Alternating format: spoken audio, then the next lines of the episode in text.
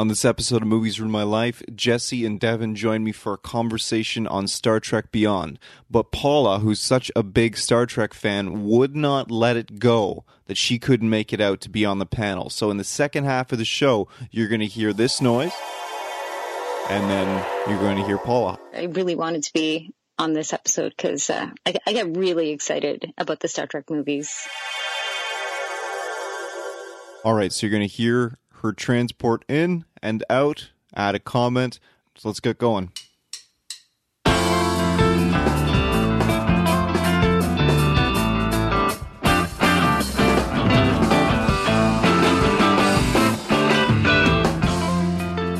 Go. All right, so this is Jesse. Live long and prosper. This is Devin. Hi, uh, guys.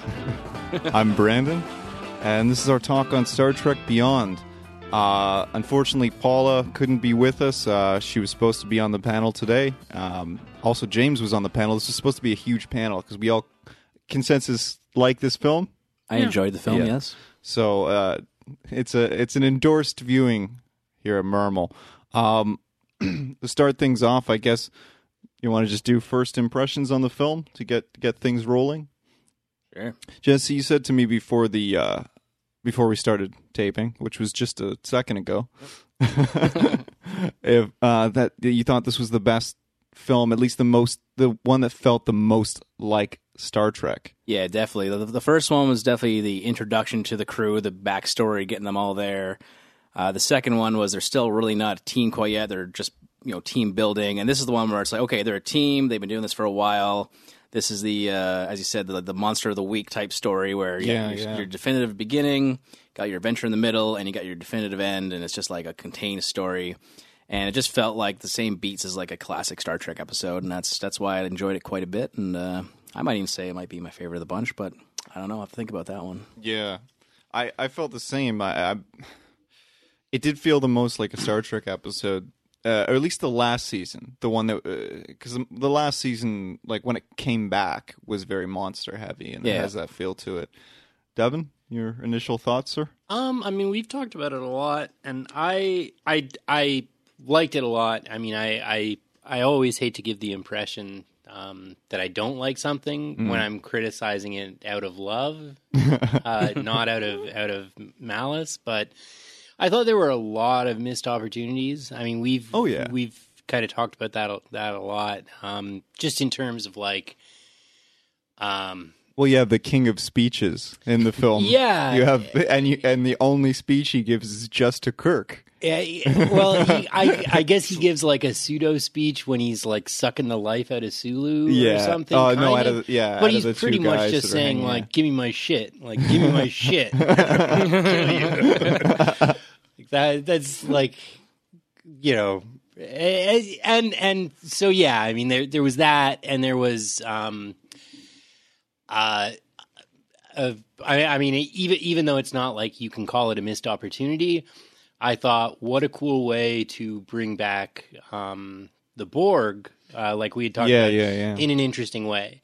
Instead of instead of um, this thing just being a, a bioweapon and a fairly like innocuous one at that, like it's contained by like gravity. Like like you can literally be two feet away from this super weapon that's going to destroy everything and you're cool. You're fine. You, you're good. Like, yeah. you can you can flip those switches or whatever and and it doesn't matter that you're you're literally like an arm's length away from this thing.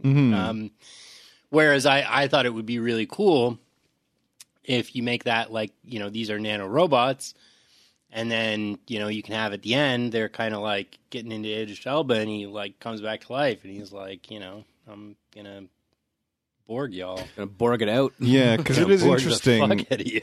it is interesting in the sense that that you and I know you're a big Borg fan, and Oh, I huge. but Who but at the s- isn't? yeah, huge but at the same time, are you saying Hugh or huge? huge Okay, you're not you're not a Hugh fan. No what?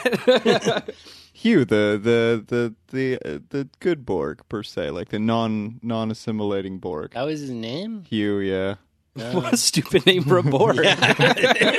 Here comes Hugh, the Borg. They've all got wiener names. That's just the way that it works. Locutus. See, Locutus at least sounds like a you know foreign kind of name. That, Yeah. Hugh. That's just a regular old name. Well, I think the point is that he goes back to, or no, who fucking cares? Anyway, I don't. Formerly, you were Barak the Destroyer.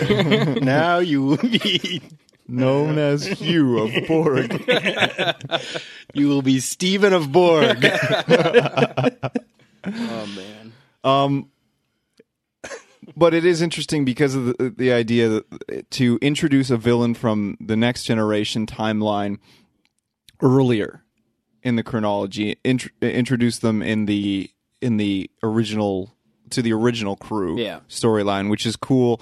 Um, they've already set the precedent that you can do it. You can um, interact at an earlier, you know, junction with uh, or in in large scale. Like you can uh, with um, with an enemy that's more associated with next generation. So that is interesting. I also do like what you were saying about the Borg and that the technology, like we talked about this in the other Star Trek episode, um, about how like I I got really into the Borg lore and I love the idea that even a piece of the Borg uh, mythology is missing. So, for example, like we're species one one five two, I think it is, which is why we needed James here. But in any case, Damn if I know. but um, there, so they they've encountered however, like you know, Yeah. 1,151 species previous to us. Okay, cool. And even at that, a large section of, of Borg lore is like missing. Their history is missing. So, it, like, obviously they existed long before the Federation did, and, and and they were far out in deep space. So, it, you know, they're and presumably, obviously, they're going out into unknown territory, going into this nebula. So, it, it makes sense to have uh, a villain that maybe they wouldn't have encountered in the original uh, series because they, you know, the alternate timeline series has changed everything, and they've actually been able to excel quicker because of technology that, say, for example, Ambassador Spock brought back in the first one, and so forth. So th- there's there's a lot of interesting stuff there. So maybe in this timeline, it would have even been cool to, you know, have the Borg be that ancient civilization that that he keeps talking about, that Idris Elba like Krall keeps talking about, and then have it. Um, exactly like you said, like where he becomes one of them, they come, they find him or whatever, and it, it would have been interesting. It would it, it would have been a nice fourth film if they decided to go that way. You could have a Borg film because First Contact is definitely the the best of the uh, of the um, next generation films. So you've already kind of made your Wrath of Khan. So if you could turn around and make a First Contact here, That'd be pretty dope. that'd be pretty sweet. Yeah. Sorry, you were saying, Devin. Um, well, yeah, I mean, even the origin checks out with like this this ancient advanced race Exactly, that, that had- exactly. they built this weapon and they were like, ah, shit, guys, like we better we better just stop all this and get the fuck out of here. Like, and and so even that uh, felt very very Borg to me. I honestly thought like Yeah, that I was thought that's where it probably was the going, direction where it was going in right up until um, it just uh, like tears that that uh, that woman apart like, Hmm. bit by bit, and then it's like, oh, like you need a room for this, and it can only do one person at a time. It's gonna take forever. It's like we've uncovered this ancient secret, the handgun. Like, gonna destroy the whole universe. One person at a time takes about two to three minutes. one bullet, one brain, one death. like it, it you know. But but besides that, I mean, it's like Yeah. really cool movie. I thought The- um, You're right. Simon, Simon Pegg um, was great. Oh, yeah. he was. Uh, awesome. I thought really got a chance in this one. Yeah. uh, probably because he wrote it. part so of it in large part. Yeah. This one should have more Scotty. I think. yeah, well, it's interesting how they he talked about the idea of him interacting with, or that they had a thought of Scotty interacting with um, a technically savvy person from another race. Like that was before they ever uh, designed the Jaylah character. They they were like, oh, I like the idea of Scotty finding someone that is a really advanced engineer just almost accidentally you know, like they, they just have a proficiency for this inherently. It's not taught. It's not you know they haven't gone through a school or anything like that. They're just they're good at engineering, which is interesting.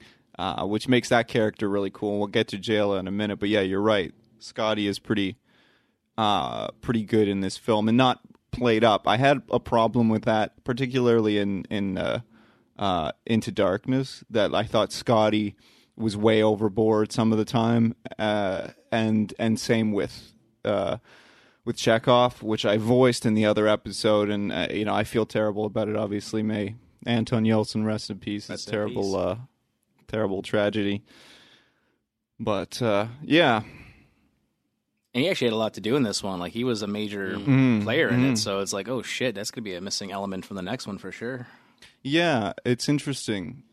What do you think the strategy will be there? I mean, not to. Well, know. they've already said they're not going to recast the role. No, why would you? So Chekov is. Uh, Are they going to do one more though? I haven't. Well, that's been the reading thing. The I'm not sure if they're going to even do another one. They probably will, Yeah. but you know, it will be Chekovless. Yeah, like the film's gonna make its budget back. Oh, yeah, it's definitely. but definitely I don't know alright. how well it's gonna excel. Like we have in front of us, we actually have the numbers for uh, its uh, its opening weekend gross, and I was looking at uh, where are we here?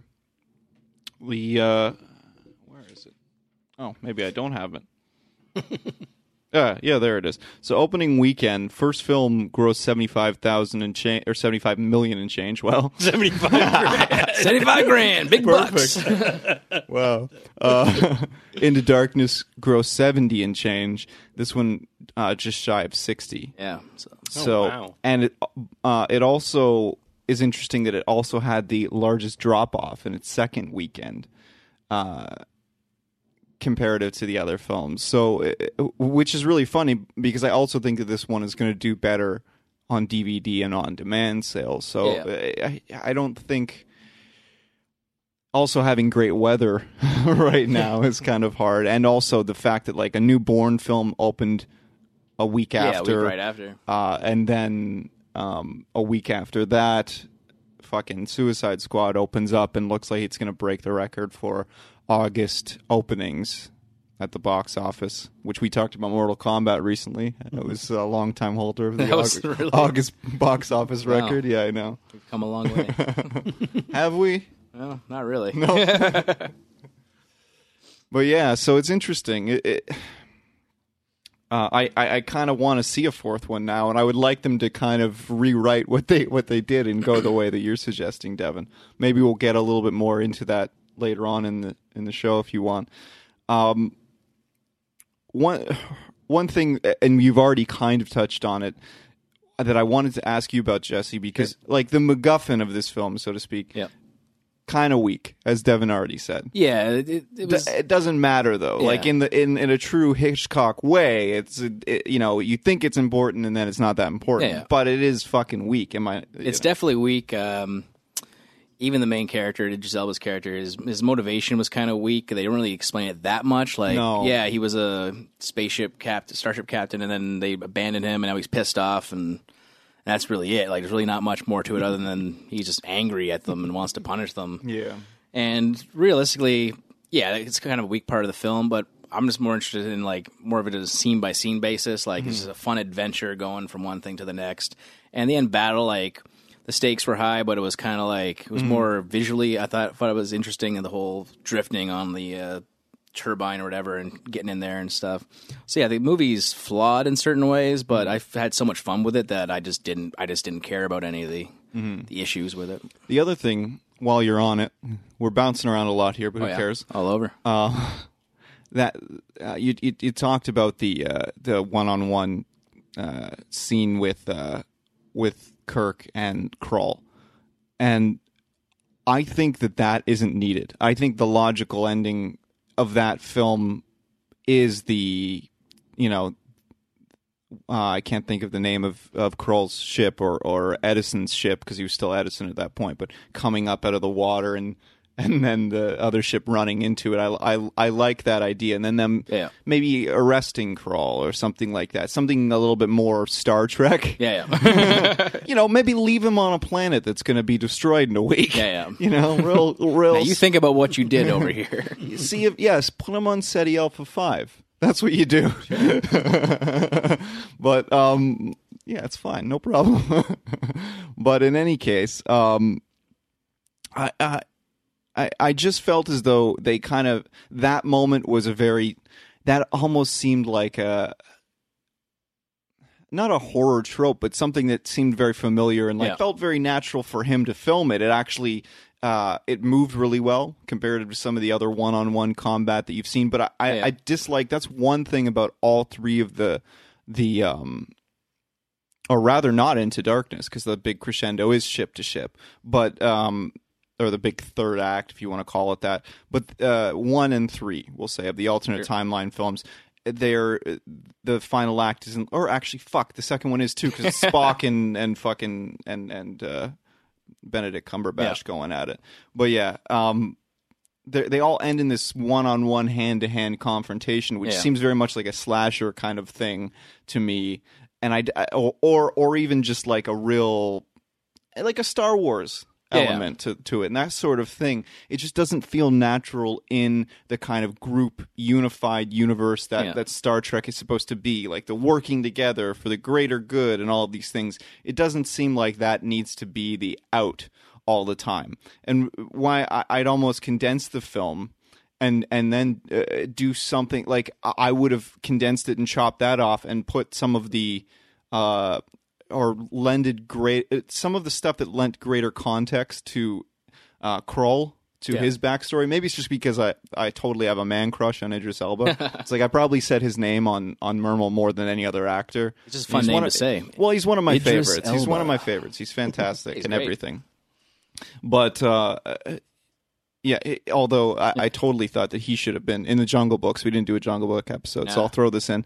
I, I totally thought that he should have been Bagheera and that Ben Kingsley should have been Shere Khan. I thought their voices would have been better inverted, Yeah, but I could see that. whatever. In any case, Actually, one he did a great job as Shere Khan. Don't get me wrong, Yeah. but One funny thing I was telling you down there is I, I for some reason Star Trek movies I don't pay any attention yeah, to yeah. any of the the trailers or I watched like the first teaser and that's it.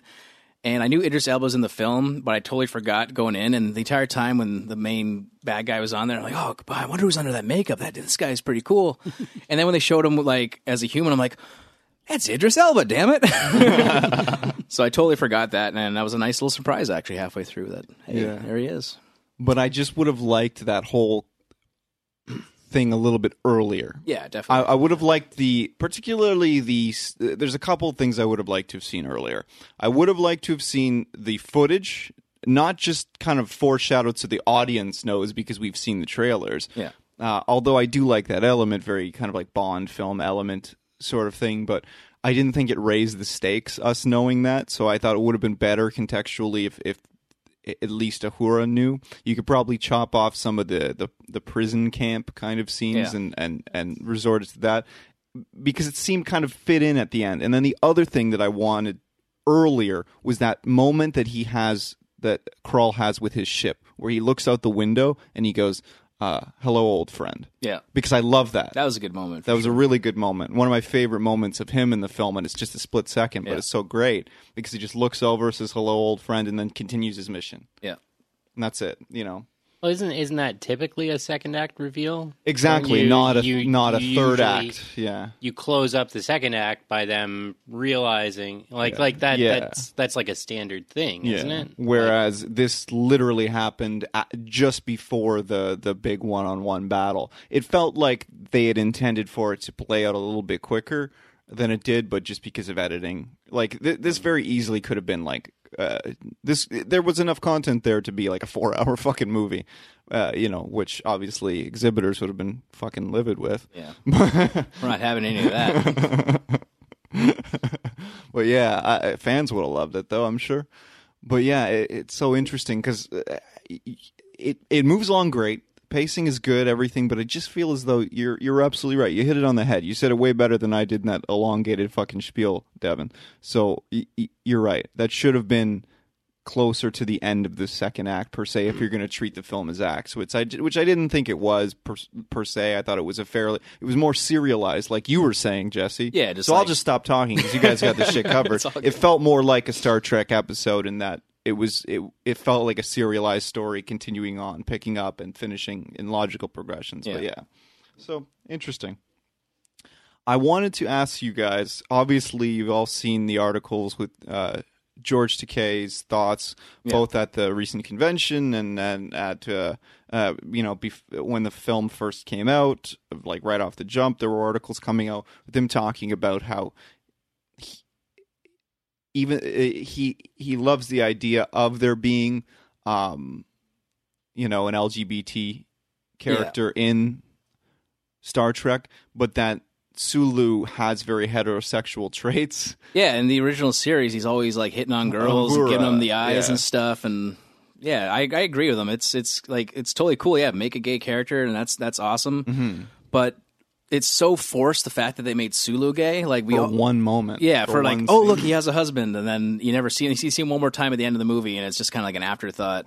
Yeah. And like, yeah, if it was a character that they clearly hasn't shown their sexuality in the previous series, but Yeah. in the show he's definitely a straight man. Yeah. And you know, the, the, it's a different timeline, but you know, the whole timeline isn't going to change Sulu's sexuality for no reason. So, Mm-hmm. I, sorry, go ahead, Devin. Uh, no, Oh. no. I thought you were going to say something. actually, one, one funny thing, Enjoying those ginger cookies. That's, one funny thing, uh, George Takei said on uh, he was on the Howard Stern show one time. This is when he first came out, and uh, Howard Stern was talking about. He's like, "Mr. Sulu is not gay. George Takei is gay."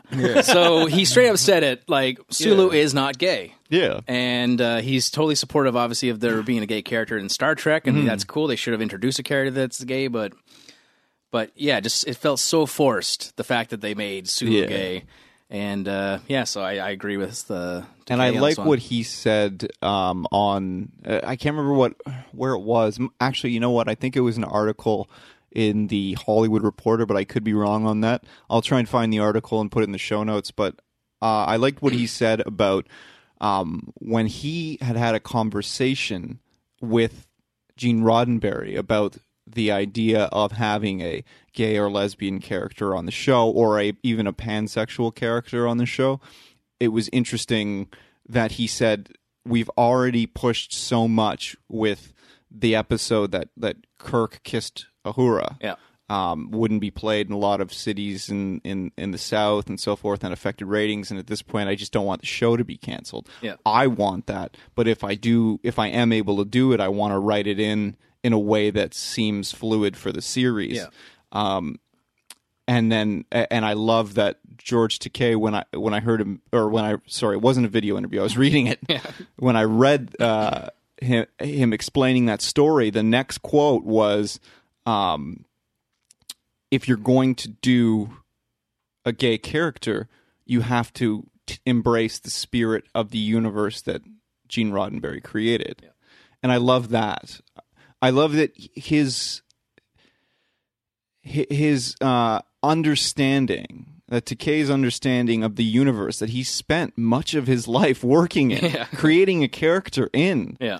is so important to him that that he wants everything from from just this even the sexuality of a character to seem 100% genuine. And i thought that was more important. And i think that's being overshadowed by the, these like articles of like Takei wants Sulu to be straight and stuff like that. That's not the point. Yeah. the point is that he wants the universe respected and honored in the way that it it is by the fans and the the other actors and so forth involved in it and it's so interesting yeah I think they should. The easier uh, step to take because it already kind of fits into his character is to make Kirk pan.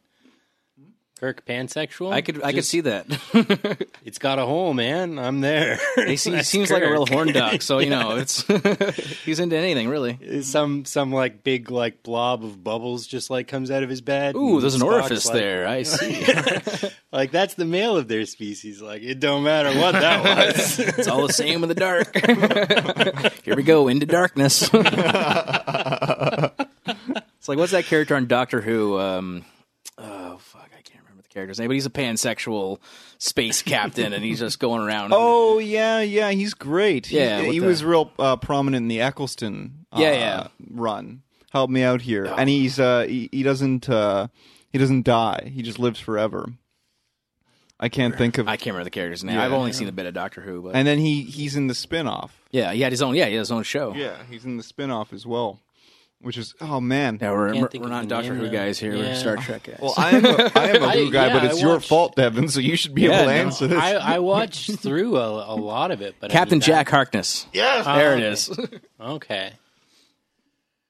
So, anyways, I could picture uh, Captain Kirk being like that, just going around and whatever happens, happens. You know, Mm-hmm. it's lonely out in space. Yeah, yeah. Hey man, yeah, he says it in the movie. Only three years into this shit.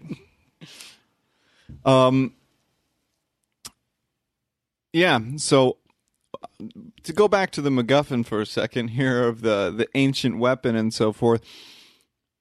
The opening sequence, which is becoming like a um, a signature of of the these alternate timeline films, was interesting. How he's offering up this weapon to this other species Yeah, and uh and and they're very you know just negative inherently Like, well, why don't they uh, want it what's Why not- wrong what's with wrong it? with it? Yeah. and then of course they come they come after him and it reveals that they're actually tiny yeah, they're all like a them. foot tall, and yeah he's kicking them and shit. which is cool but my problem with that scene is that they they they uh, beam three of them onto the ship, two or three of them onto the ship, and then you see one of them at the end in a Starfleet uniform. Yeah, they're keeping it as a pet or something. Well, yeah, and they're just like you didn't return that th- that guy to his fucking planet. yeah, you kidnapped Yeah. alien life you, form, you know, you being. are the bad guys. like you're totally what Krall is fucking saying. yeah, you know.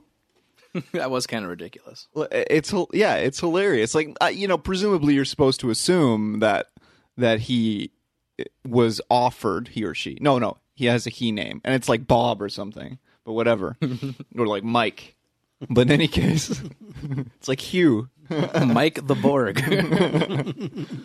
But yeah, so it, it's it, presumably you're supposed to assume that he was offered. yeah, Uh, you know, do you want to join Starfleet or do you want to go, back, to your, people? And he's like, yeah, totally. yeah. Starfleet, I'll but hang out here. but they don't they don't frame that, which obviously they don't have time. It's not like a TV show where you have however many episodes to set that up. But it is interesting because it it kind of says Krall's right Yeah, a little bit. a you little know? bit. Yeah, Well, they were a little bit too much focused on on humor in in that intro, on just like just yucking it up. And Kirk, way it, it just kind of showed him to be not that good at his job, didn't it? Like, Yeah, he's I actually he's, wanted to like, ask you guys about that. when they're like, "Oh, well, what's wrong with it?" He's like, uh, I, "I mean, nothing, not nothing is wrong with it. like." sort your shit out yeah. before you go James, in, man. yeah, James T. Kirk would totally be like, you know, Why, there's nothing wrong with it. yeah, immediately. Imme- yeah, no, no, No thought. missed beat.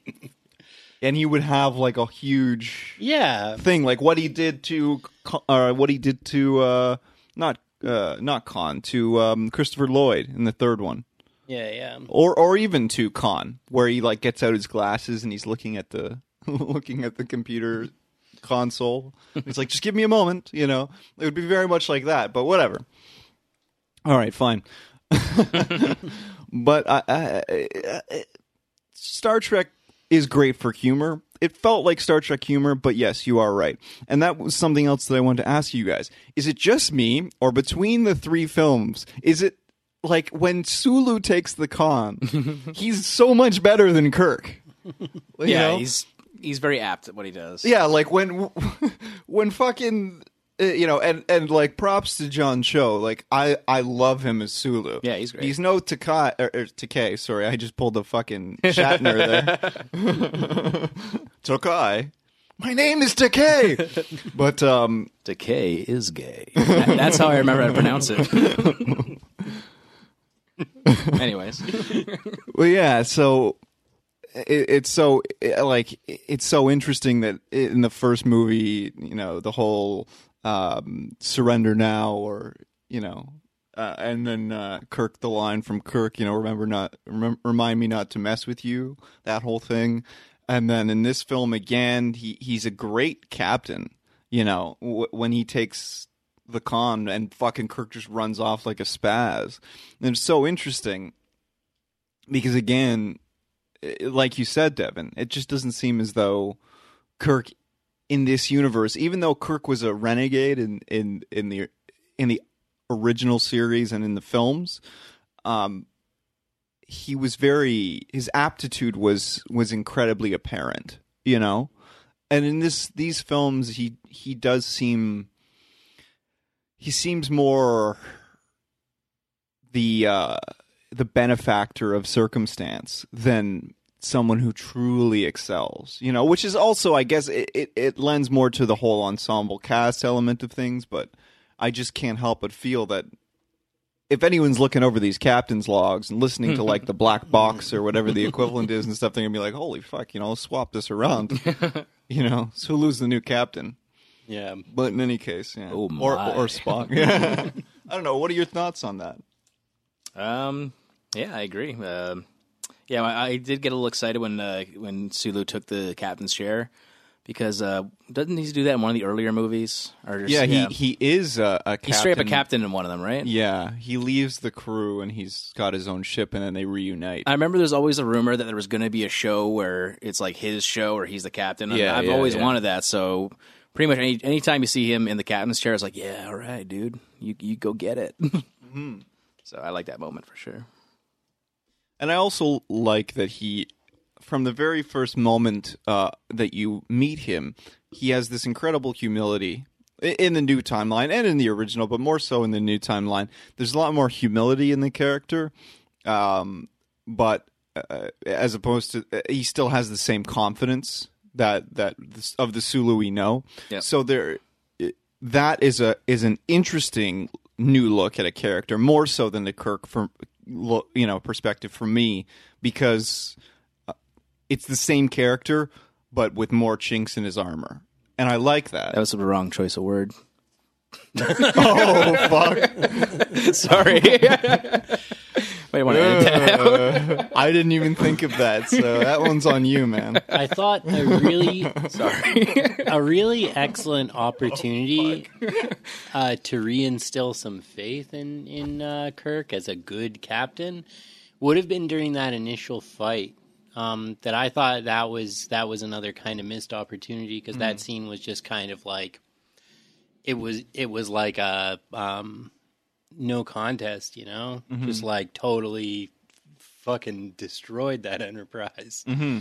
And even like everybody's ejecting and they're immediately getting caught and it's like they still keep ejecting. Like what do you we don't do that. and then and then like your your five key story characters wait until the very last second to eject and they're perfectly fine. Mm-hmm. Well, why couldn't he have just made that suggestion? Or why couldn't like why couldn't he have thought of something to just buy them a little bit more time even you know? Like i mean they can all end up getting caught in the end but but um it They're literally like shooting out of the out of the like escape pod and just immediately being captured by a ship. real helpless shit and and he's just sitting there like just panicking basically. He fucking goes and gets the the ancient The weapon thing that he does he doesn't even know until somebody says that that's what they're after Yeah. right? And and um and and so his his like grand like you're a pretty good captain move of the movie is basically just giving it to that um that hand on head lady um and, so that she can hide it and then and that doesn't end up working out anyway Yeah. she ends up just giving it right to him as soon as they kill like one person Yeah. Not even. They just threaten Sulu because she yeah. doesn't see the the other thing with the the life force sucking machine. She's Yeah, not privy to that. Just Sulu and uh, Uhura are. Yeah. So yeah, I mean, it's just it. It seemed like that whole that whole situation. Kirk should have had something like, and and um, and I I like that they really focused on the rest of the crew. Like like um, Scotty had had like a bigger part in that whole um, uh, destruction scene where they're trying to um to rig the the warp core into the Yeah. impulse drives or Yeah, whatever. yeah, yeah, yeah, yeah. No, you got it. Some it. kind of nerd shit, whatever it is. Yeah. No, it was it, it was the some, impulse drive. some kind of nerd shit that I don't have any idea of the specifics of because I'm a cool guy. All right, well I know. Warp drive connecting to the impulse engines. I know. course. I, I know absolutely what it was.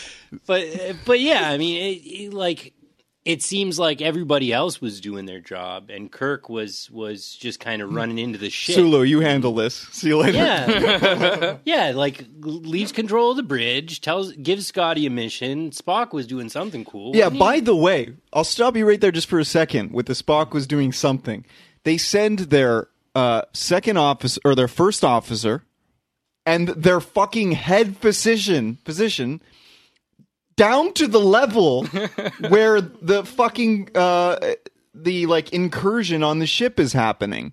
You've just had your fucking nacelles torn off of the ship. There's how many people injured and dead, and it's like, oh, okay, let's send the fucking doctor right into the war zone with no weapon. Spock with like this little fucking pistol. yeah, phaser pistol Phaser thing. Yeah, like a hair dryer. Yeah. you know, and and it it just doesn't make any fucking sense. Like it only made sense when Sulu was like, "All right, I'm in. Uh, it's my show now." they got lots of guns for a science vessel too, don't they? Hmm. There were a lot of people like just Yeah, it was like security, do what you're Yeah. gonna do, and then then they're just like whipping out Everybody has- They're shotguns. ripping guns right out of the wall. Like, Things are opening up and laser rifles are coming out. And I, I I- love in the third act too, and they're like, "We're you know," when Scotty goes, "We're not a military agency." Oh yeah, Want to bet? because I seem to recall a lot of people with guns. Yeah, like um, I I remember in First Contact when they first brought out that like that phaser rifle thing, Mm. like that you hadn't seen before, and like that was was like, you know, they had like Did a they do the Terminator those, fucking and spinning shotgun reload? I would love that. I, I remember there being a lot of upset about that because it's like, oh well, you know, this movie was all about action and fighting and stuff like that, and like they're a science vessel. Yeah. Have you seen Star Trek Beyond? it's interesting. Yeah. Uh, That, that being said, I liked it. Yeah. I'm not, Yeah, I'm yeah, not yeah. trying to be Good a. movie. I'm just. Quite enjoyed it. yeah, like it. It seems as though critics overall uh, and and fans enjoy it. Like it's at eighty four percent on Rotten Tomato. Uh, Rotten Tomatoes. I always do that. I always singular singular tomato. I don't know why. One single tomato. One tomato. I think that's the name of the website. Um, seven point five on IMDb right now. Uh, Metacritic critic is at sixty eight percent. So like g- good scores. Yeah, it's definitely well reviewed. Yeah. Uh, domestic gross one 120 million, I think, right now. So f- it's been out two weeks. I think 176 and change worldwide. So you know it's it's almost made its budget back in two weeks, which is pretty solid at the time of this recording. uh, you know, it, I'm kind of hoping for a fourth. Like this one was strong enough that that we should get one more in the alternate timeline series. I would just love if they made one of these like every two to three years. Like, here's another episode of this. Uh, Es- yeah. this series. especially, and we're going to get into it later, now that we are getting a new Star Trek television show. Ah, yes. So we'll get into that a little bit later. Let's take a little break, though. We'll come back. We'll uh, talk a little bit about some of our favorite characters and our favorite scenes when we come back. Is that cool? Sounds good. Sweet.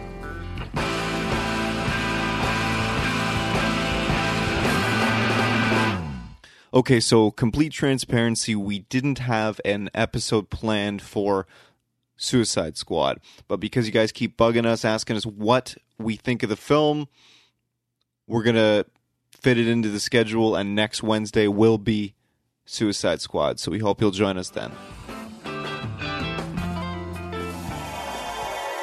like a lot of things in the movie that don't make sense. Um, you just go with it. You just accept it. But I think that's part of the new um, kind of feel of you know the J.J. Abrams Star Trek. It's just like it's just magic. It just works. Like just go with it. Whereas I think regular Star Trek uh, movies, like the older ones, that would have given you more of an explanation as to what it is and how it works. You know, and like Star Trek lingo, as yeah, it's it, it would have gone deeper. But that was something that um yeah that i didn't i didn't like that very much but for the most part i think they're doing a really good job considering they could have they could really be messing these movies up they could be terrible let's be honest they really could but hey they're pretty good Are you lads ready to rock and roll? Yeah, yeah, totally. All right. So we're back. And one thing I wanted to mention to you guys because I had it here written down. I was thinking I was thinking about it last night. Uh, and I wanted to mention it to you gentlemen. Uh, there's a scene in the film where uh, like after after McCoy and Spock get on the one of the alien ships and and and are riding uh, down to the planet and then they crash and uh, then Spock reveals that he's injured and whatnot and so forth and and and uh, they the whole exchange you're going to bleed out or or or if I you know can't get it out blah blah blah. So um my favorite thing about that is that fucking Bones goes if I remember correctly Vulcans' hearts are where their livers are.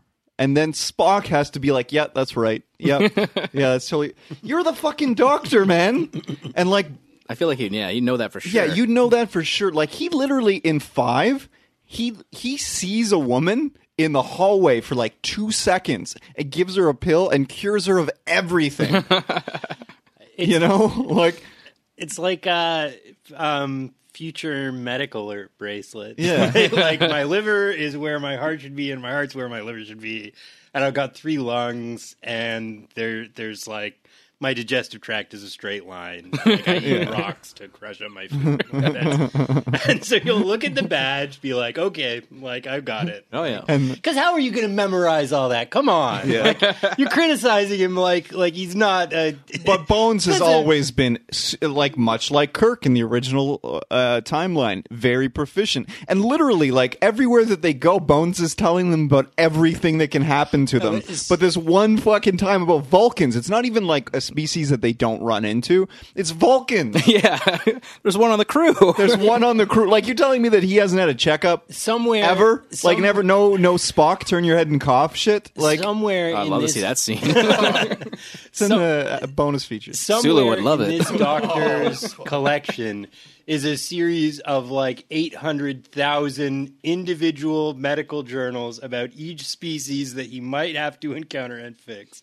So I don't fucking blame him if he if he mixes up Vulcans for fucking Romulans or something like Well, that. they- He's like, no, that's the same. Liver heart. They're the same. Which one is that? Like, They're the same.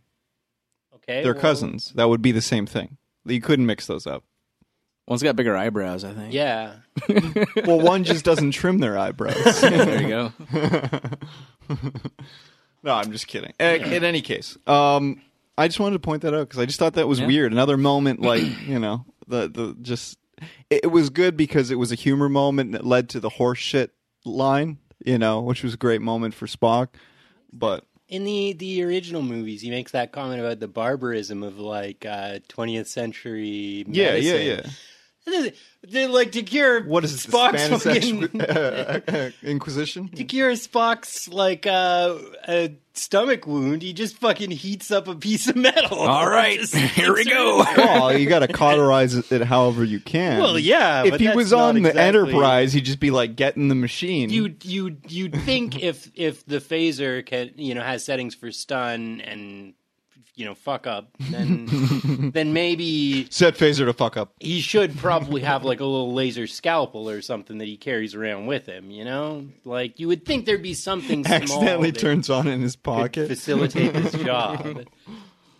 Oh yeah, Oh, I see your point. I see your point. Absolutely.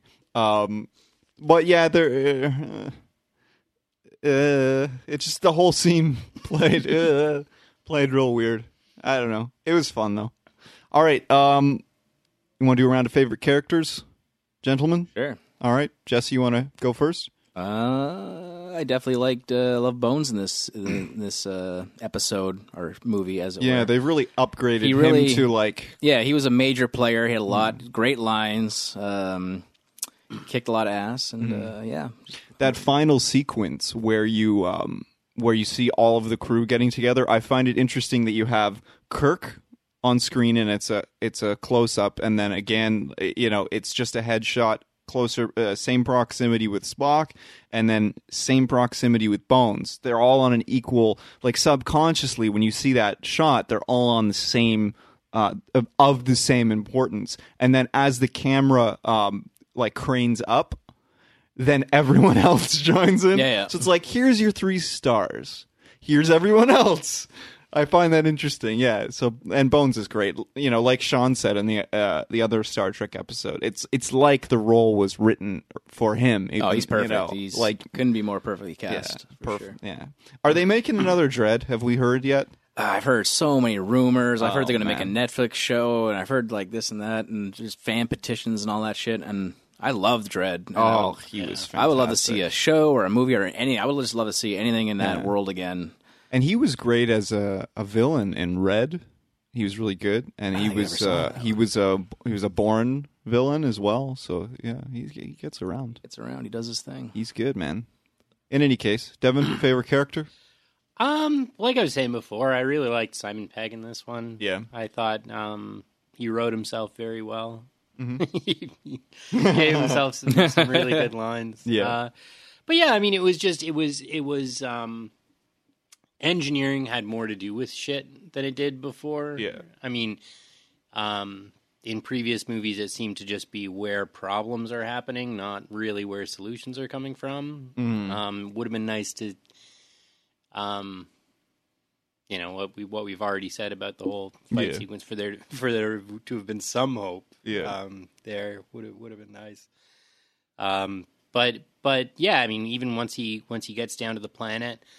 And like uh, Jaylah beats the hell out of those three guys that try to jump. them. Yeah, I love what do that these scene. three guys do? There's just they're there's just- another species. yeah, that's, but are, uh, are these captured? guys just not just wandering this planet? Like, yeah, that's We're what gonna find some guys to they're rough up and yeah. bully. but you would you would think that there would be some some kind of a unified resistance they could put together if there's just dudes walking around just mugging people. You know, it's like, all right, guys, how about we get off the planet? Like, oh yeah, yeah, all right. That sounds like a good idea. that beats waiting around in the woods for somebody to, to come every like hundred years or so and then beating them up for their stuff.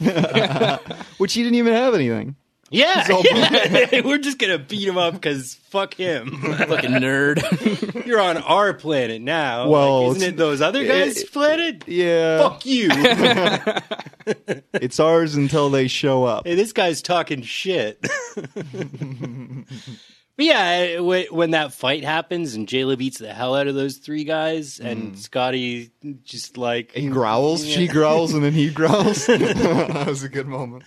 It was, it was it was pretty good. I I, I liked um I, I I I like I didn't think it was um it was that much of a departure from the the previous films. I mean, I think he's he's kind of had that that um uh, momentum going for him. So Yeah, I'm not yeah. surprised that it was like a fairly Yeah, you know he wasn't just comic relief though in this film. I agree. yeah yeah there was more to his character. Certainly, I also found very interesting uh, with with Scotty um, his interactions. Again, to go back to the the original series, or actually no, the better example. Okay, you remember that episode of uh, Next Generation where they find Scotty in that time rift thing or whatever, or in the machine, like he's stuck in that fucking uh, like stasis, and and then he he and Geordi have that great scene at the end, where, or, or is it at the end of the episode or closer to the end, where where Scotty's like, oh, do you ever just like keep everything at like seventy percent, and, and then tell the captain that he, uh, you know, you you can't do it, and then come through right at the end. And Geordi's like, no. That's a crazy thing to do. Yeah, and he's like, well, he's like, how long is it going to take? It's like four hours. What'd you tell the captain? He's like, four hours. Like, oh, laddie, you don't tell, you don't tell the captain what it's really going to take. It's like, what? yeah, it's so funny. and I liked how in the other films he did do that. Yeah. And then in this film, because like like immediately, uh, you see the like the nacelles fucking are gone. so then you see this fucking panic on his face, like, oh shit, I actually have to come up with a real solution. like I can't just kind of fudge this at the Can't end. do it. I don't have the power. Like I legitimately can't do it. oh wait, I know how to do this stuff. I so I, I like that a lot. He was good. Um, I've been sitting here kind of mulling it over because I don't want to pick uh, Krall because I always pick Idris Elba's character whenever he's in a movie. Uh, and also, there's the, the first uh, exchange that he says in English is a very Dances with Wolves kind of moment for me. Like I've said off air to you, Devin, that I can't stand watching Dances with Wolves because of the the first uh, interaction. You know, the he say he say you. You're speaking perfect English. you're just stop it. You're just repeating the last word from the last sentence again to start the next sentence. It's it's perfect English, and it's the same thing with the, the exchange, uh, the very first exchange that Krall has with Uhura, where he's just like, uh, "I know of the Federation." Okay, Yeah, you said I it. know English. Great, perfect. But like he's he's trying to do it as though he I, I, I haven't spoken English in a very long time. I mean, I have not spoken English in a very long time. I'm assuming it's his first language too. Like, you just forget all of it. Like, Yeah. the interesting thing too is that, uh, and we talked about this in another episode, I believe. Uh, Idris has such a beautiful rhythm to everything he does. It's what makes him so captivating. It's what when I when we say like the king of speeches, when he says like, you know, we're canceling the apocalypse and all this shit. He says it. Uh, he has this beautiful meter to his delivery. And uh, I think very much that is from his comprehension of music, like being a DJ, being you know, and spinning music, uh, and and uh, it, it it comes through in his understanding of pacing and, and, and rhythm and so forth. So it's very hard um, to lose that. You know, when it, it's like telling someone who is a you know a champion.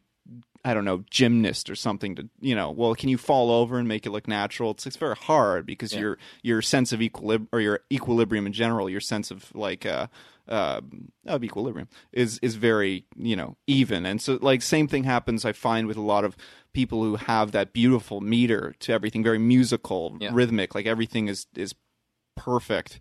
Uh, it's very hard for them. So I'm not gonna I'm not gonna pick Idris Elba, but not because I don't think his performance was great, because I don't think that the the uh, the the twist was great with his character. So I don't think a lot of the emotional payoff was soon enough, and I also um, I think that it was silly of them to try and make him not speak great English yeah. because he does. And, and it's I'm not saying he's not an actor that can do it. I'm just saying if you do it in one scene, he's not going to put a ton of time into focusing on that. He's going to develop character traits, not you know, he's not going to spend a week and a half working on how to say one fucking line. So because the focus wasn't there, I, it weakened his performance. Um, so I'm actually going to go with Zachary Quinto. I'm going to go with Spock. I I liked him a lot in the first film. I didn't care about him that much in the second film because of that last sequence, the hand-to-hand combat sequence, and also I've I've always been on the fence about how much humanity he has because it's all it should be the balance to the other side for me. Um, there's he should be human because he's part human, but it should be he should still be more Vulcan, and I feel like in this film he found it. He found uh, the, the perfect balance the exchange where he's talking about um, that it's only logical that uh, I should continue on like you know procreating with a Vulcan so that I can you know grow the species and whatnot. Uh, and then when he learns of uh, Spock's death, which it's a beautiful moment, and I love how they did that. And I, I'm gonna have to check on the star dates because it may even be like legit, like his actual birthday and and passing. but be. uh, it, it was a very nice uh, memoriam to Leonard Nimoy, Yep. who we all love. Um, but I love his choices as an actor, how he dealt with that moment. I love the scene where uh, uh, so many individual interactions were perfect for him, just perfect emotional beat. Uh, it, it's it was the first controlled performance of Spock that I've seen in the alternate timeline films, uh, especially the moment where he reveals, of course, that he basically has a tracking device on Uhura. Yeah. I love that. That's a great moment because he he you get that realization from him that he hasn't, you know, and you get the eyebrow, the classic eyebrow, and all these things. So it felt very. Uh, it was. um I felt so connected to him, even with less screen time in this film. So it was great. Those are my choices. So I love Spock's character. I think they're doing a really good job with uh, showing us young Spock. Uh, he's a little bit softer than the older Spock. He's still figuring things out. I think it's it's done very very well. I thought it was very funny that uh, that Spock had given his girlfriend the radioactive Vulcan necklace um, that basically was a, a tracking device, right? But it's funny because if you look at Spock's character, like you would never think that he would have had a girlfriend and given someone gifts and like that just wasn't him. So I love that the young Spock is like that. I, I just find that very interesting, the way that they've written uh, his character. I really like that they brought in a new character. So for example, the character of Jaylah, she was a very interesting character because it, was, she was different from everyone else and you it just got the feel like she was all of a sudden part of the group. Like they brought her in really well. Actually, I'm surprised at how quickly they trusted her, considering that they were just uh, sabotaged. You would think that they'd be a little more on edge. But I don't know. Just I found that a little bit odd, but that's okay. She was a really cool character. I've been researching it like crazy, and apparently this is kind of a thing that a lot of people are looking up. Like, so what is Jaylah? Yeah. right? It's like they don't really say it. And I think what's going to happen is in the next movie, they're going to maybe dive deeper into that because she's going to, she's going into Starfleet Academy now, right? I think she's coming back. I mean, she talks about her family. She doesn't tell you where she's from, why she was traveling, why they, you know, why they really ended up there, like they crashed or they were abducted or whatnot. But she doesn't explain anything about what her family was doing and why they traveled together. Like, where's her ship? she found the Enterprise, but like, w- where was their ship, right? Like, was it ex- like blown up? Like, so there's a lot of things that I think um, were left empty for that reason. Do you want to immediately go into favorite scenes? Because we're running a little bit on the long side. We went a little bit ranty in the first. Uh, Ranted a bit. yeah. Devin, you want to kick us off this time? Favorite Um, scenes? Yeah, yeah. I, I mean, from the moment I saw that kind of that that city with all the rings and stuff like that leading towards a central point, Uh, York uh, Town? yeah, I was like, what it is? Yorktown? I I was think it's like, like I wonder what happens in the center of that thing. Something And then- cool's gonna happen in there. and and then they delivered. And I I don't know. I mean, as much as as I mean, we've already been over the the problems with with the the ending, but I still liked like uh Oh, the Just, chase was um, fantastic. yeah, and just just like um doing the the Underwater and loop around yeah. and, Yeah, that and was stuff cool. like that. Oh was- yeah, yeah, that was great. It was it was a really cool, uh, really cool. Just just kind of like final set of scenes. Mhm, Um, the fight and the the um, like you said before, the Enterprise just kind of pulling up and and just Yeah, like getting right. Another great way. Sulu moment. Yeah, yeah. Hang on to something, you know, because that's such a like a it's such a cliche cliche line. Everyone says it, but uh, it it played perfectly because of that. Yeah, yeah. You know, because he knew everyone took their fucking seatbelts off. You know. Yeah. But um, but yeah, I I, I liked that. Um, I liked uh that Idris Elba finally had a chance to do something. like Yeah, I know. Like, w- w- like I'm all, I- I'm completely fine with you throwing a bunch of money at him, but if you're gonna have him there, like, I didn't even give him um, some, give him some so. time. I think we must have talked about it beforehand at some point, but I didn't even actually know. Uh, I I hadn't paid attention to any of Oh, the um, the stuff leading up to it. Uh, I didn't know that Idris Elba was in this movie, and then um, yeah, it was a nice y- surprise. yeah, and then it's like the right near the very end, uh, they watch the video, and and it's like him just like Yeah, and He's got his British accent and everything, and it's That's- it's great. I, was, I was like, oh man, like that's weird. Like, um, I wonder why they're bringing Idris Elba into this. It's not as if like, like you know, this spaceship was lost like a couple, couple, what, like hundred years ago. Yeah. Like, I, you know, it seems like you know a paycheck for nothing, right? like, just give this part of like the guy on the captain's log to fucking anybody. Like, Yeah. why are you giving it to Idris Elba? And then uh, you finally see him with the Yeah. the little bit lumpier head Yeah. walking out of uh, the crash ship, and I was Yeah. like, oh, Oh, oh, oh, I get it now. So you didn't get it with the hello, my friend, well, or even when they said Krall is Edison. no, Oh, okay. no. I guess I, I kind of just like, uh, like I just wasn't really thinking about it, you know. Yeah. Um, so yeah, it was Interesting. it was uh, very very strange experience. Yeah. Jesse, you want to go next? You want me to go next? Uh, I'll go next. okay. I really like the scene with the motorcycle You do. because it was so fucking ridiculous. Yes. that this motorcycle that's been there like hundreds of years starts right up. starts up no problem, and it's like just like the one my father had and everything, and it was so kind of cheesy and over the top. But that's what I liked about it because Yeah. Star Trek is cheesy and over the top, and Yeah. he's you know crazy music, and it's like yeah, just the whole distraction scene and shit. So I, I enjoy that quite a bit, and Mm-hmm. uh, yeah, some people said they didn't like it because yeah, like. They look too much into it, like, oh, that thing wouldn't have started. I'm like, eh, of course it wouldn't have, but it's Star Trek. Yeah. Um, like, why is there a motorcycle on a starship? what, like, what is that? It's, pu- yeah, it's just purely there for Kirk to use as a, uh distraction afterwards. But it's like, what? Why? It got a little ridiculous. Like when it, they flies through the air and she's falling and like they, okay, first of all, that's not how transporters work. You have to lock onto the person's pattern. Touching her wouldn't transport her automatically. They don't have her pattern yeah, that bothered me. That was not good. He barely touched her hand and he was already starting to be transported. Yeah. So like technically that shouldn't work.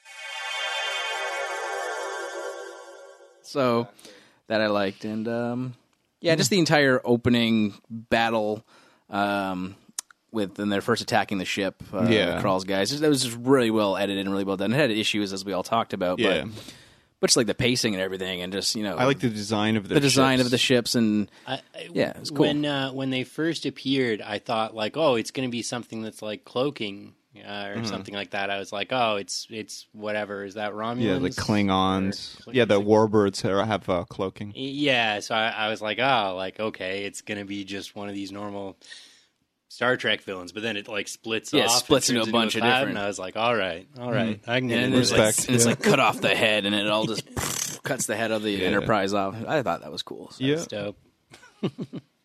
All right, am I up? Yep. All right, you guys. I I, I told you guys before this, but uh, everyone listening will be like, "What the fuck? Who is hosting the show today?" Because it, it's absolutely in any other film it would be like my least favorite moment, but somehow in this film it manages to be my favorite moment.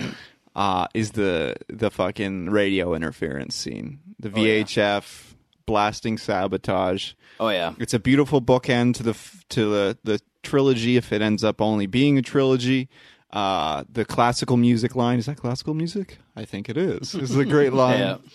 And um, I you know I've had a chance to see the film a couple of times now, and a lot of the other jokes and a lot of the other uh, emotional moments that. Uh, and even a lot of the, the camera work that's supposed to drive you to a certain emotion becomes either very apparent or um, or just just it, it, it kind of weighs on you if you watch it a couple times like close to each other. And that's common with anything star trek or anything star wars eh, like any like space opera kind of stuff. So i'm not knocking it for any of that but it's just uh it, it, it all all of it feels very like hey hey you know this is cool. Um but there's something special about that moment. It's like a, it's not just like a nudge to the audience. It's like literally the whole fucking cast, crew, the fucking caterers, everyone run out into the crowd, bust through the fucking screen, and high five everyone in the audience. You know, Beastie Boys, some- everybody. Yeah, there's something like there's it's like it's it's so fucking cheesy, but like you said, that's Star Trek. And and there's something fantastic about uh even the sound editing in that scene is great. Uh they they mix and when even when the song is still going and they bust into Yorktown and and you, so you get this uh, um, weird mix it's almost a little bit perverse of the score like it's you know it's like the the, the the audio equivalent of like sour milk or something. Yeah. It's like, "Eh," like what, what the hell is going on? But it, it all works so well. It's I'm I'm sitting here smiling talking about it. it it's it doesn't seem it's so strange. I can't even comprehend why I like the scene so much because I don't inherently like this sort of thing. Uh, but it's done really well. Uh, the, th- everything it's done methodically, which is very important, and uh, and it's one of the moments that on rewatch, like immediate rewatch. I'm not talking about uh, you know watch it a year later or something like that but on immediate rewatch for obsessive people like me that have to see things over and over and over again um it's it it has really high value really high value compared to a lot of the other stuff in the film i feel so yeah Yeah, it's funny because a lot of people hated that scene. Yeah, fuck them. Yeah, exactly. like they, they said, yeah, it was over the top and ridiculous, but it, it, it kind of works plot wise. Like they even set it up earlier with the whole uh, I think it was loud Pub- music Public Enemy yeah, or Public something. Enemy, yeah. And um, yeah, I know they used the song of the trailer, and a lot of people were complaining like, why was Beastie Boys in a Star Trek trailer? But then when you see the movie, well and- because it's in the first Yeah, film it's in the first alternate timeline film Yeah. that's when he steals the car Yeah, a lot of people. Yeah, people. A lot of people are shitting on the whole Beastie Boys connection, but then when they actually fit it into the plot and it actually worked, it was a fun scene, and I, I quite enjoyed it. yeah Haven't haven't they made that that um, same like um, same vein of joke in, in like one of the one of the They made it in the original series, like we talked about uh, in the other episode, because there was the there was the fucking uh, uh, episode with Spock with that weird guitar and the space hippies. So Space and he was yeah. So yeah, like they've they've made similar jokes, and even yeah, you're right. Next Generation has a bunch of them too. Mm-hmm. So because they don't they they didn't always have towel pianos and space flutes, but yeah. So What does Picard play? he plays a flute. He plays a flute. and he has a he piano like that that weird like as as Sean called it a towel piano but it's like a yeah it's it's like a I don't know fucking cloth xylophone or something but yeah. And then uh Riker plays a trombone. So of course. Of course. Yeah. so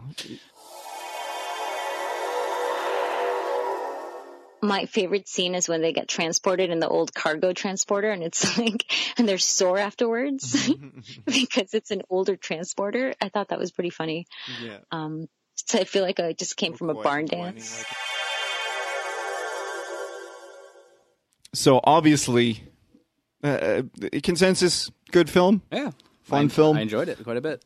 definitely recommend going out and seeing it. It- It's it's underperforming comparative to the last two films at the box office, but I think that's very much indicative of the beautiful weather that we're having here, uh, and also just uh, people's exhaustion a little bit with uh, rehashings. But this isn't a rehashing. This is a fresh look, like like you said, Jesse. This is the first one that's kind of like a a monster of the week kind of episode, right? So.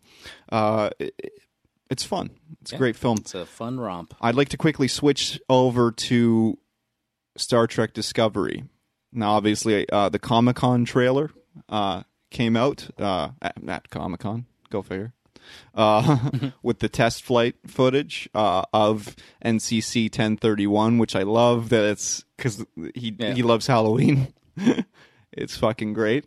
So we our Halloween ship also that opening sequence is very kubrick uh, and i know in an interview he said that he was very uh, very kubrick inspired loves the aesthetic of 2001 and we're going to see a lot of of that 2001 vibe uh, throughout the series we don't know much about discovery but the ship looks fantastic uh, and it is going to be a, a new star trek series in the original uh, canon in uh, after presumably after Voyager. So Okay, that's that- interesting. Which is going to be fun. You know, it's going to be fun to be back in that universe. The aesthetic of the ship I've read is based on the um, the drawings done by I'm trying to think of his name, an artist on uh, actually that worked on Star Wars. I think he worked on uh, Empire, if I'm not mistaken.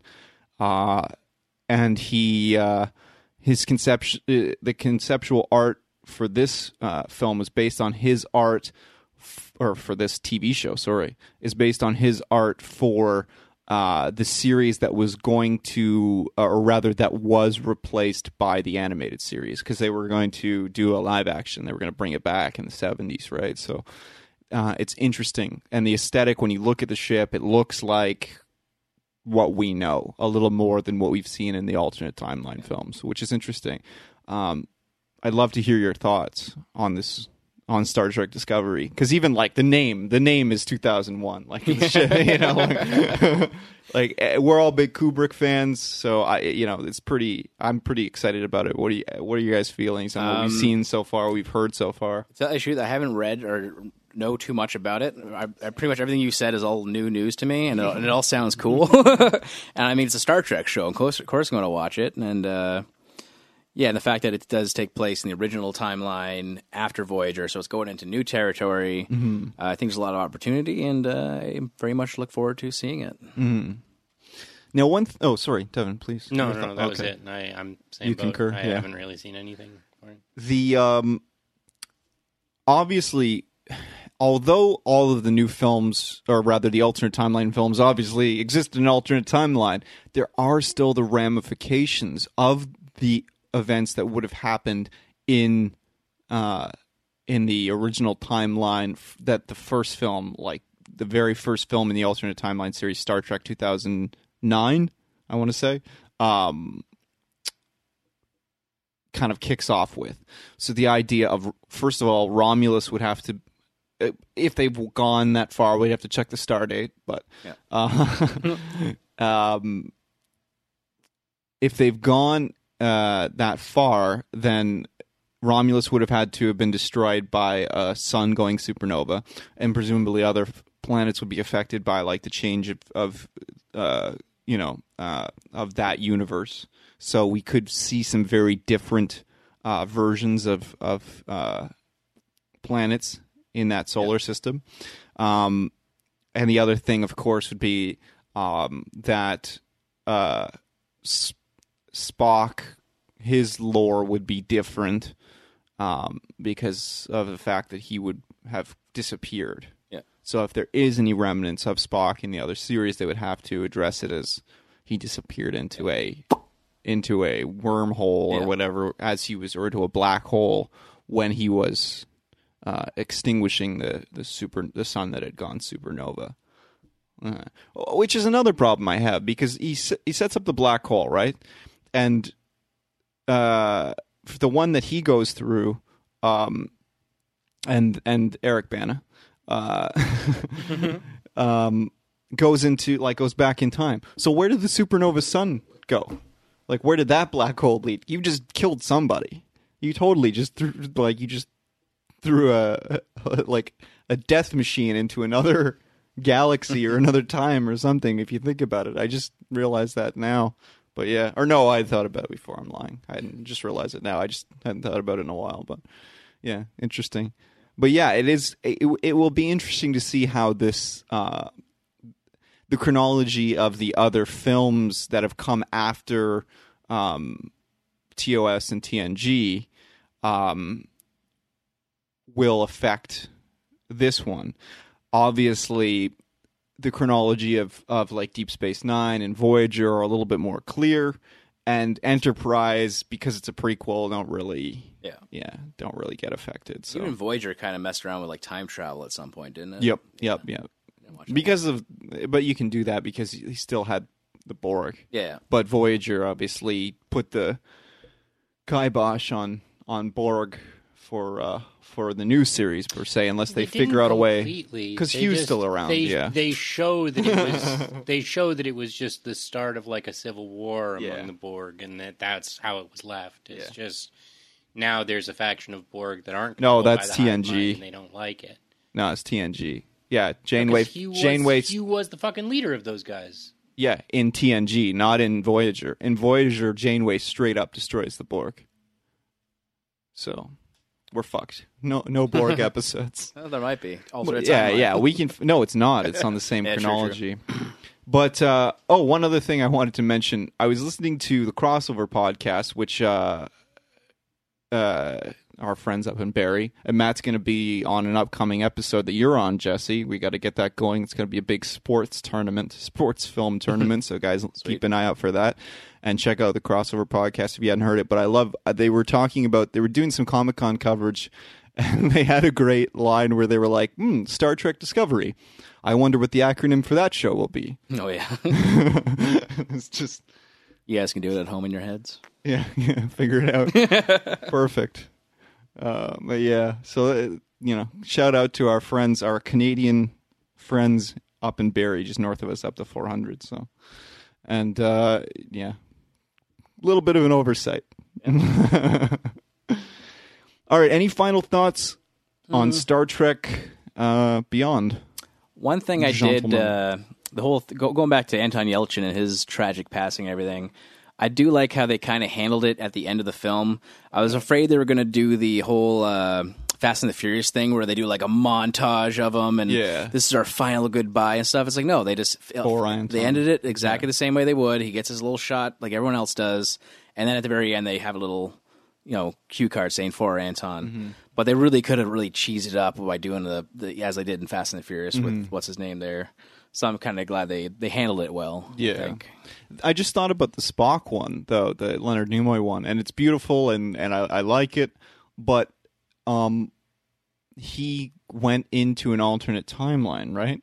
So Yeah. the star dates would have to be. I bet you they're the real, like his real life, because otherwise it doesn't make any sense. Because technically, if he he was born, uh, like he he's thirty, you know, Yeah. like he's like because Spock in in the alternate timeline, he's that age, you know. So it's interesting. So it must be a legitimate. Like I'll have to check the dates, but uh, I liked it anyway. But yeah, what they did with Anton was nice, and it's the first film, sadly, that like I I was very vocal, and I apologize if anyone's offended by that. But I thought that the writers wrote him uh, uh, as a a bit of an over, uh, like a larger than life kind of comical Russian, and I thought that was a little bit strange um, because I've seen other movies like he played. Uh, uh, he was uh, in uh, Along Came a Spider, right? He was the he is Russian, but he's the kid. He's Yeah. the um, you know the Russian delegate's kid or whatever in Yeah. that, right? And and even as a child, he he has the opportunity to play just a normal person. And I always thought that Chekov seemed even more so like a caricature in this film than or in this film series than than he was in the original. But you know, after I said that, I I watched over some of the original films again and was like, mm, yeah, oh no, he's he's still very. he's larger than life. So, it, but I still I think that this is my favorite of his performance as Chekov, and it might even be one of my favorite as Chekov overall. Not because he was impactful, but because he was a normal person. yeah. So that's nice, and he liked he liked Scotch. Yep. Scotch was actually invented by a little Russian lady. yeah, little old Russian lady. Yeah. All right. yeah. Any final thoughts from you, Devin? Uh, Devange? Well, uh, we still have yet to see whether they've dealt with Anton tastefully because they could very well pull a Fast and the Furious and just like hire his brother and superimpose his face so that you can Oh. have him crushed by like two planets coming together at the very beginning of the next. That's the one. opening action teaser. Is just like, oh, let's get him out of here. Khan's back. Just Worm. sweep it under the rug. there we go. Well, yeah, they'll probably just allude to like him going off on another vessel Isn't or something. just fucking like? I feel like they're the only. You know what? I don't even know what is what is most tasteful. Do you just not acknowledge it, which is a little bit cold, I guess, but probably the best, Mm. best course way, of action. Do you acknowledge it and he died off screen, which is kind of yeah. You that's know. not good either. that's not a great Because then to it's deal got to be it. a device that like Kirk's fucked up after letting a bunch of his crew members, including Chekov, die, or, or do something. you CG superimposes face onto a stuntman dying horribly in the first 10 minutes of the movie. Well, that's just disgusting. is- or or like yeah or you take snippets what you do is you take snippets of the audio from other films and other like test footage and so forth and you have him have a conversation over the con with kirk you know that i'm on this other m- you know vessel or other mission like if they're if they're going with a quadrilogy because all most of the actors are only committed for four films um, or at least the big ones in terms of time. I'm not saying big in terms of star power, but like, uh, you know, Pine, Quinto, Urban, uh, Zoe Saldana, uh, John Cho, Simon Pegg. Simon Pegg. Like they're only committed for they have the option for another film. I think on all of their contracts. So if you want to make it a quadrilogy, then you can simply just take some audio and go, you know, oh, Captain, I'm on this away mission, you know, and then that's it. They have scotch on board. I'm very happy. Yeah, that's it, right? So they can get around it. They can get around it. Plus, you know, he didn't join the crew until what second season of the original series, anyway. So, yeah. yeah, whatever. It's really sad that he's not going to be with us anymore, but it's uh, yeah, I we must forge ahead and just kind of remember what he's offered us to this point, which has been some pretty great work. Oh yeah. Uh, What was that one um, vampire movie? Jim Jarmusch. Uh, Oh, only, only lovers left alive. yeah. that was a very cool performance. hmm I think I saw that one at TIFF actually, and then he was there for the Q and A. And I remember thinking, this guy's got a promising career ahead of him. Yeah, I even like And, that uh, the uh, the Felicity Jones and him the the um, uh, romantic not like drama that they did. That was nice. He uh, I can't think of the name of it, but I, I enjoyed it. And uh, you know, I, I'm a, we've mentioned Alpha Dog in other episodes. We've mentioned uh, his stint on uh, Criminal Minds. Yeah. was cool actually. You know, And, uh, Along him- Came a Spider as a And, kid. uh, most recently, Green Room was excellent. Green Room, yeah. which I also had uh, Captain Jean-Luc Picard in it. Yeah, and uh, yeah, I wasn't a huge fan of that film. Not gonna lie to you, but it's a good flick. Enjoyed it. I, I liked it. I just have to point out that obviously I said on another episode that I wasn't. I didn't find it super scary or anything. So yeah, it was it, was tense. Yeah. it had its moments. yeah. but that's a different. Uh, That's a different, different battle. Yeah, we've been ranting a little bit here. Surprise. But in any case, so I think consensus go out and watch the film. Uh, let's see if we can get a fourth. We're excited about Discovery. Any other notes, gentlemen, before we wrap it up? That's about it. Yeah. Good flick. Um, Jesse, do you have anything you want to plug? Um, yeah, just uh, as I mentioned before, I got that uh, show on Motherboard. It's called Abandonware. Uh, we review obscure old video games. We've got two episodes up right now. Uh, we're discussing a third episode with them, and hopefully, we'll by the time my next episode we record here, we'll have a new episode up. So Cool. yeah, check out Motherboard Abandonware. Evan, you doing anything interesting? no, All right. no, man. Me neither. Kicking ass on Eve Online. All right, so remember, this is just the beginning of the conversation. We want to continue it on with you. So reach out to us this week on social media. We're on Twitter at Mermal Podcast, at MRML Podcast. Uh, so reach out to us there. I'm also at Not Brandon Fleet on Twitter. Uh, you guys want to offer up your Twitters? Not available. Yeah, it's like I have one, but I don't think I've it's- ever used it. yeah, it. it's like I tweeted you this week, and Yeah. you you replied black hole. It just disappeared, man. Yeah, I don't know. All right, I'm not so really check- up on the Twitter. yeah, check out Abandonware on uh, Vice's motherboard site and, and find Jesse through that. Uh, you're terrible at Twitter, Devin. Yeah, you can find me on MySpace. Okay. Get in, Perfect. get in a time machine, go back to 2007, and you'll find me there. So, so if you're trying to get in touch with uh, Jesse or Devin to tell them off or something, you can tweet at Mermal Podcast. I'll get it to Pass them. it along, Yeah. yeah. we'll pass it along. We'll get it to them. Um, you can check out the show on iTunes, SoundCloud, Stitcher Radio, uh, Google Music, whatever the hell it's called. Uh, pretty much every podcatcher, uh, wherever you listen. So we'd love if you, however you're listening to us now, if you make sure that you subscribe to the show on one of those or another of your favorite podcatchers. Um, leave a comment and rate the show if you have a moment.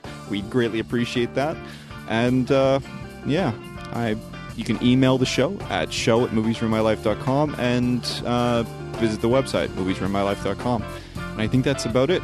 So thanks for hanging out with us.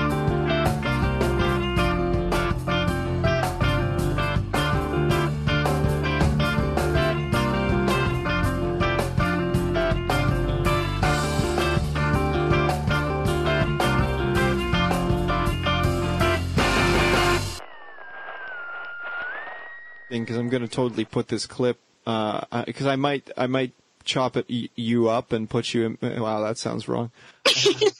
I might chop you up and put you all over the place. Uh, I'm and then return some videotapes. yeah.